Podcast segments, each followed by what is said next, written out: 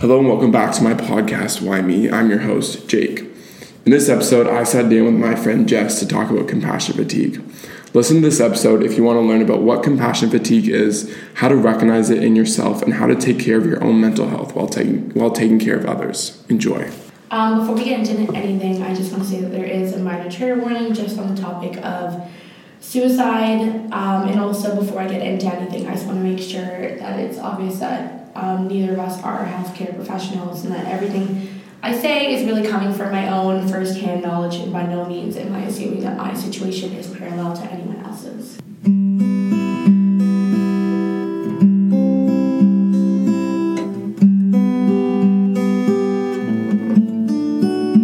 I'm here with my friend Jessica Baldachin. Is that how you say your last name? Did I say it right? Don't know how to say my last What do you mean you don't know how to say it properly? Baldachin, Baldachin, Baldashian, couldn't tell you. Baldachin. That's a good one. So, and we are going to have a chat today about compassion fatigue and taking care of yourself as well as other people and how that kind of works. So, first off, could you introduce yourself? Yeah, I'm Jessica, and however you'd like to say my last name. Um, and I'm with Jack.org here at Queens. I'm on their internal events team, and then I also do a bit of my own mental health work in Toronto still. Um, just with in uh, with my old high school, I'm still connected with them um, and the teachers there. And I'm here today uh, mainly to spread kind of, not, I want to say awareness, but kind of to bring up the topic on compassion fatigue, which is known as the cost of caring. And just kind of to, you know, let people know that it's definitely important, a factor of self care, and kind of how to maintain it and keep it under, you know, a certain level so it doesn't start impacting yourself. So, before we get started, could you explain a little bit about what compassion fatigue means? Yeah, so what compassion fatigue, I'll actually explain it to you how um, my therapist explained it to me, so I think it's, you know, a good analogy. It's basically, let's say, okay, it sounds weird, but let's say like you're a bucket of water. Mm-hmm. And every time you care for someone, you pour a little bit of your water out of you Mhm. into their bucket. So you know, you keep caring, your water keeps pouring out and out and out, and you get so involved in supporting this person and being the main, you know, caregiver for this person that you kind of forget to stop and refill your own bucket.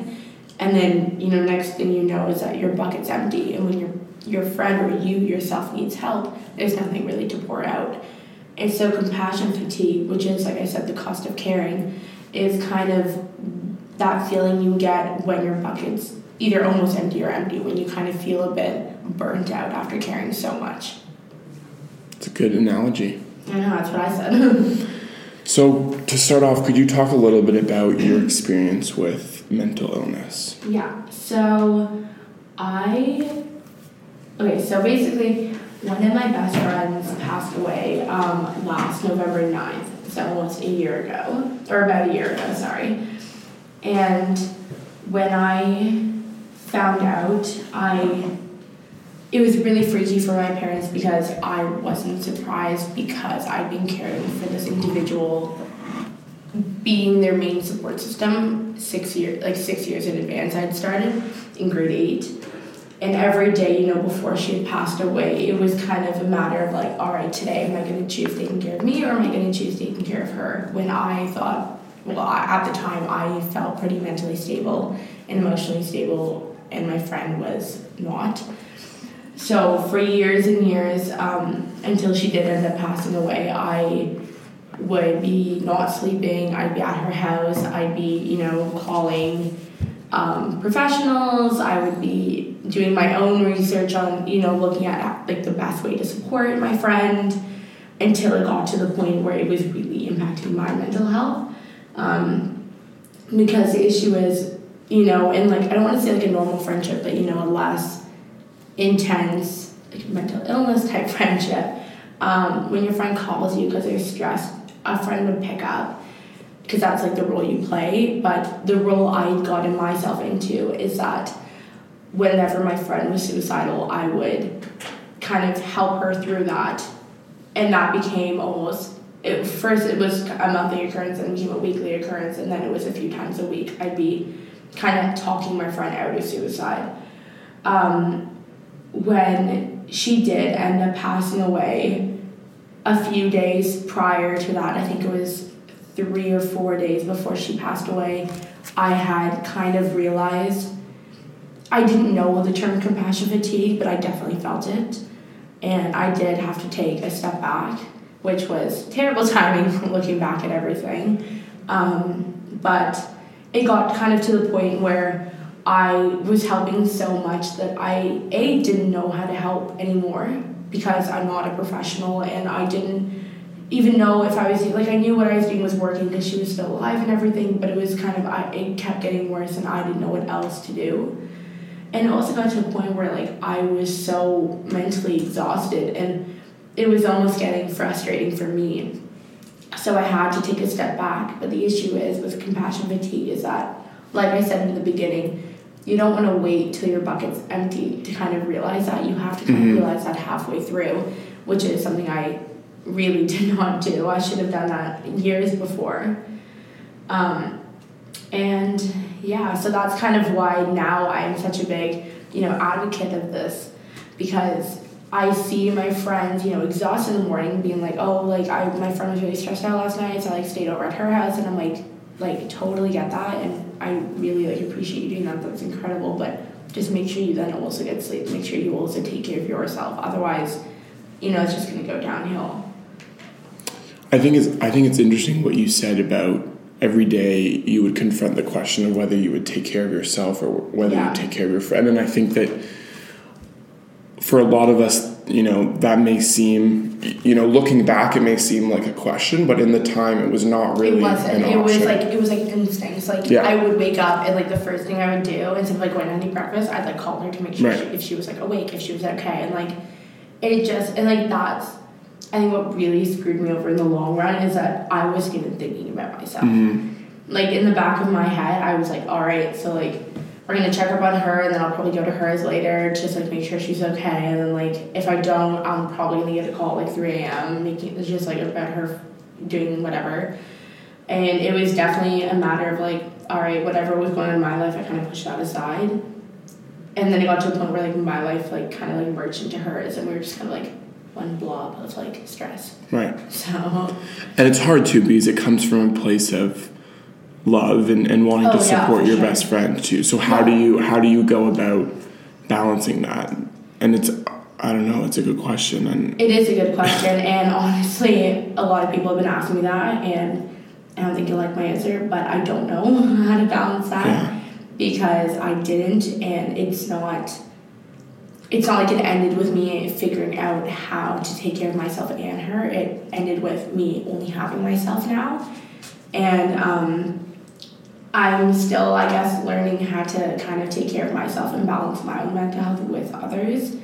I've been really lucky and I've had a lot of incredible friends and other systems of support, like my family, to kind of help me on those lines. But I know for me, when it kind of gets, you know, when I get really stressed, I do end up just talking to like professionals, and that's been really helpful instead of keeping it just all to me, which is what I did until mm-hmm. literally last year.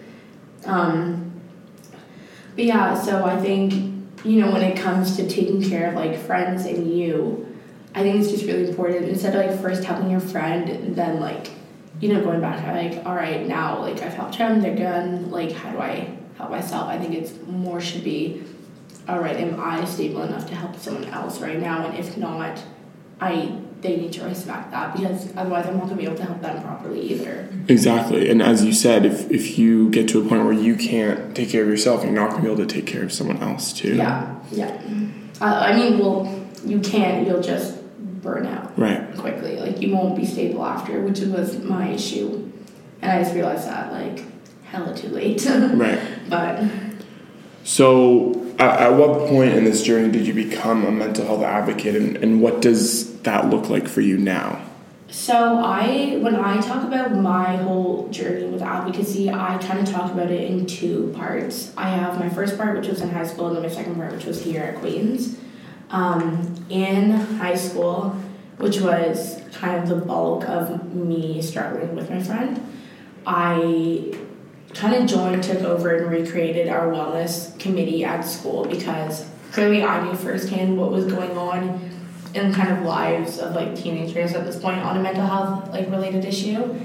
Um, so I took over that, being president of that, really kind of reconstructed our system at Lawrence. Um, and that was great. We hosted like wellness assemblies, we spread it all over, it really blew up and it was awesome. Coming to Queens, I first year I didn't do anything. Second year I mostly did not do anything as well. And then my friend passed away and then I got my dad connected me to one of the founders of Jack.org, Eric, where I emailed him, well, my dad emailed him introducing us, and then I got invited to the summit, our Jack.org regional summit, and I went to that, and it's actually the reason it's funny that I'm doing this podcast on this, but the whole reason I got involved with Jack.org is because at that summit there was a speaker, and I don't remember his name. Which one? I don't remember his name. what did he? What did he? Well, I'm getting. Oh, sorry.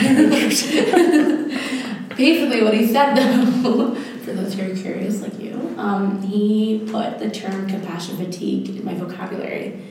And he said, I literally remember I was sitting at the back, I didn't know anybody there, I knew like two people there. And he was like, blah, blah, blah, and that's compassion fatigue. And I literally was like, holy crap, there is a term for how I've been feeling for like seven years now. And I thought I was just being selfish, you know, thinking that I'm exhausted by helping my friend who clearly needs my help.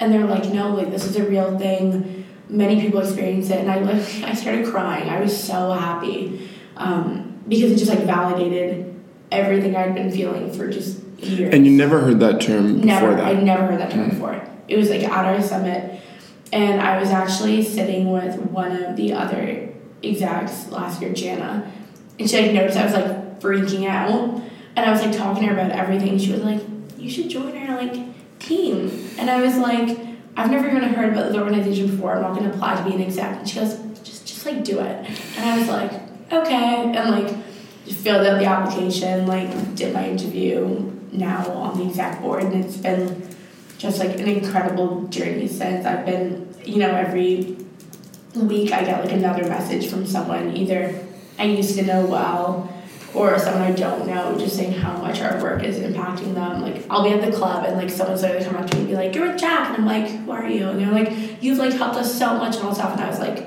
That's really cool. Thank you. like I don't know what to do.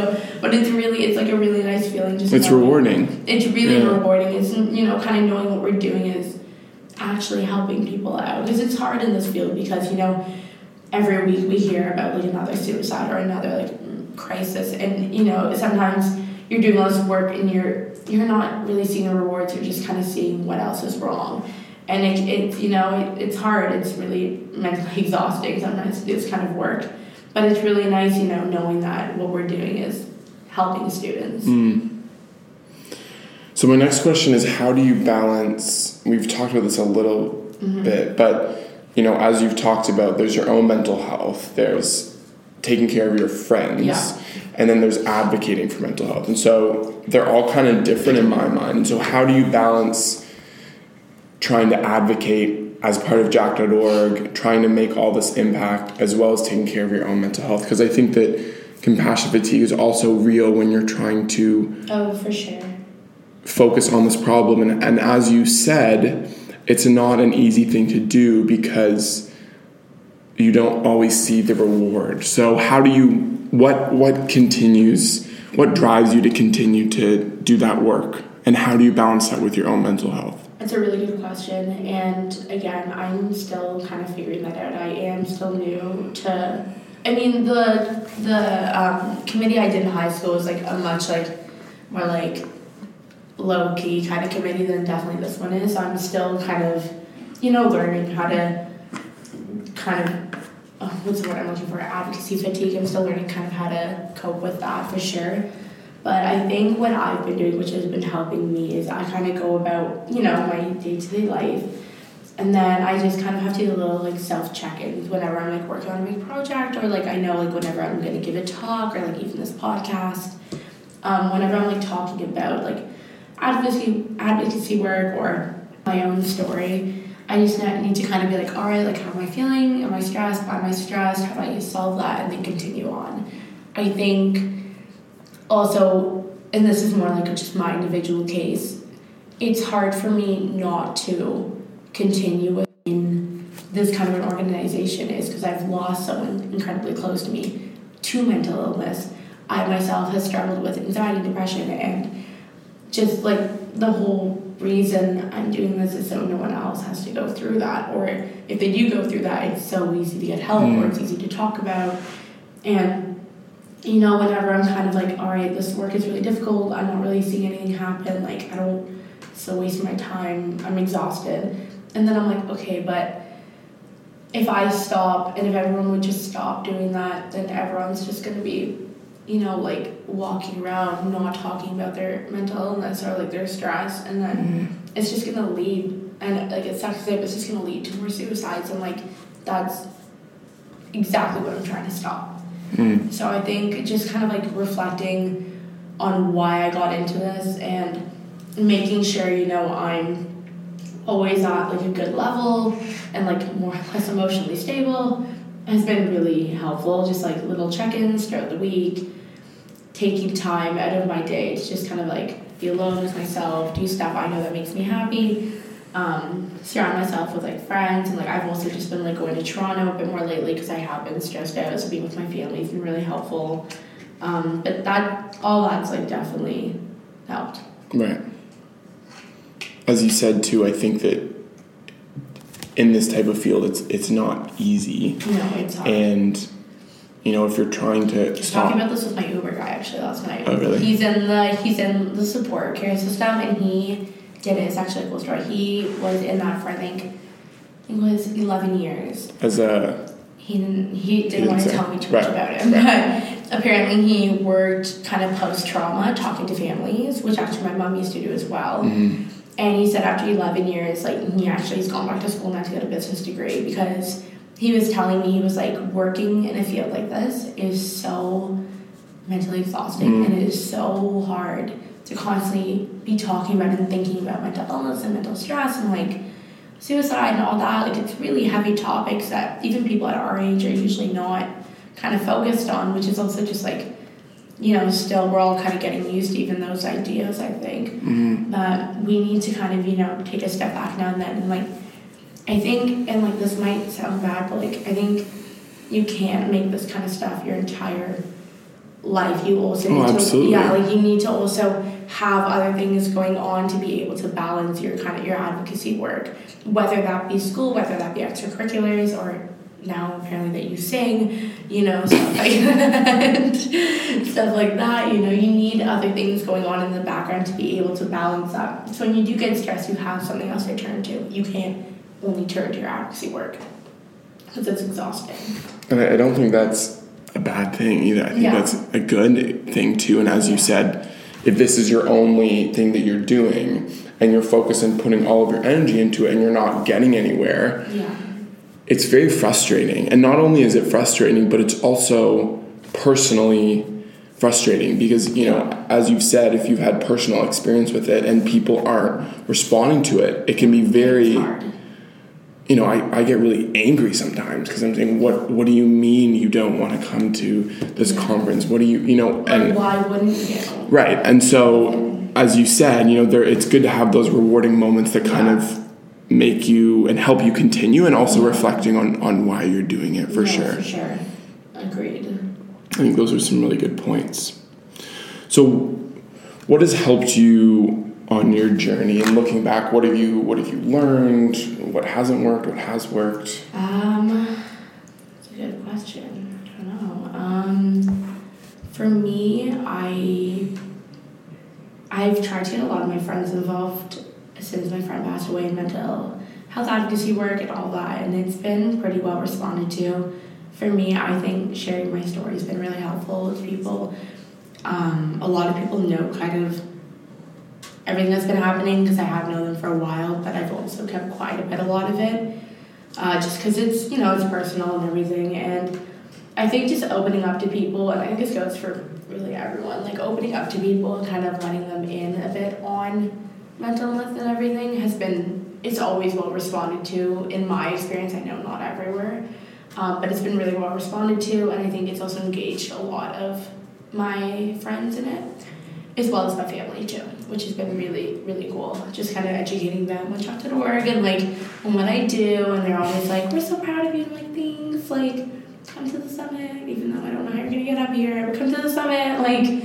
So that's been great. Um, but definitely just kind of spreading the message and kind of telling people why we do this because it's not just about like school stress it's so, something so much bigger than this that it's just the fact we're doing it on kind of a localized campus i think people get confused that they think we're just there to kind of be like right you're stressed with an exam what do you do? But it's like it is that but we're also going on a much deeper level than that which is something we're trying to solve. And i think really spreading that message has been really helpful just kind of growing our platform, which is also like reinforced, or sorry, um, yeah, reinforced kind of what I would like to see happen kind of like my overall happiness level because like when I see us growing, I see us making changes, which is also helping me kind of cope as well. Absolutely. So I, I'm just curious, you know, knowing what you know now, if you were back in that situation with your friend, what would you have done?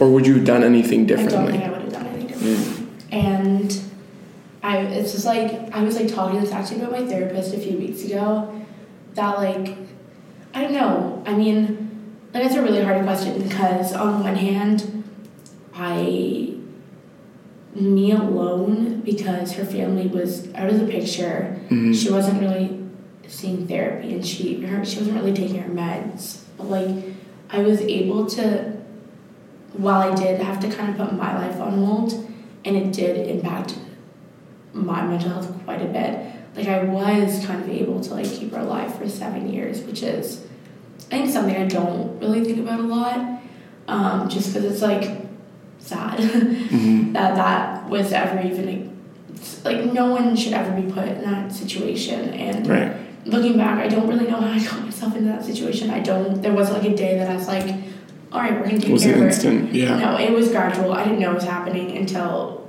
it was happening. Um, but like, I can't imagine myself ever kind of telling her I can't do this anymore. I that's just not me. Mm-hmm. If someone needs help, like my instinct is to help them. And I think looking back, even knowing what I know now, I mean, I tried already to like connect her to therapists and all that. Like I did all the resource stuff, and I just it wasn't responded to. And when someone's putting their trust in your hands, you're not gonna.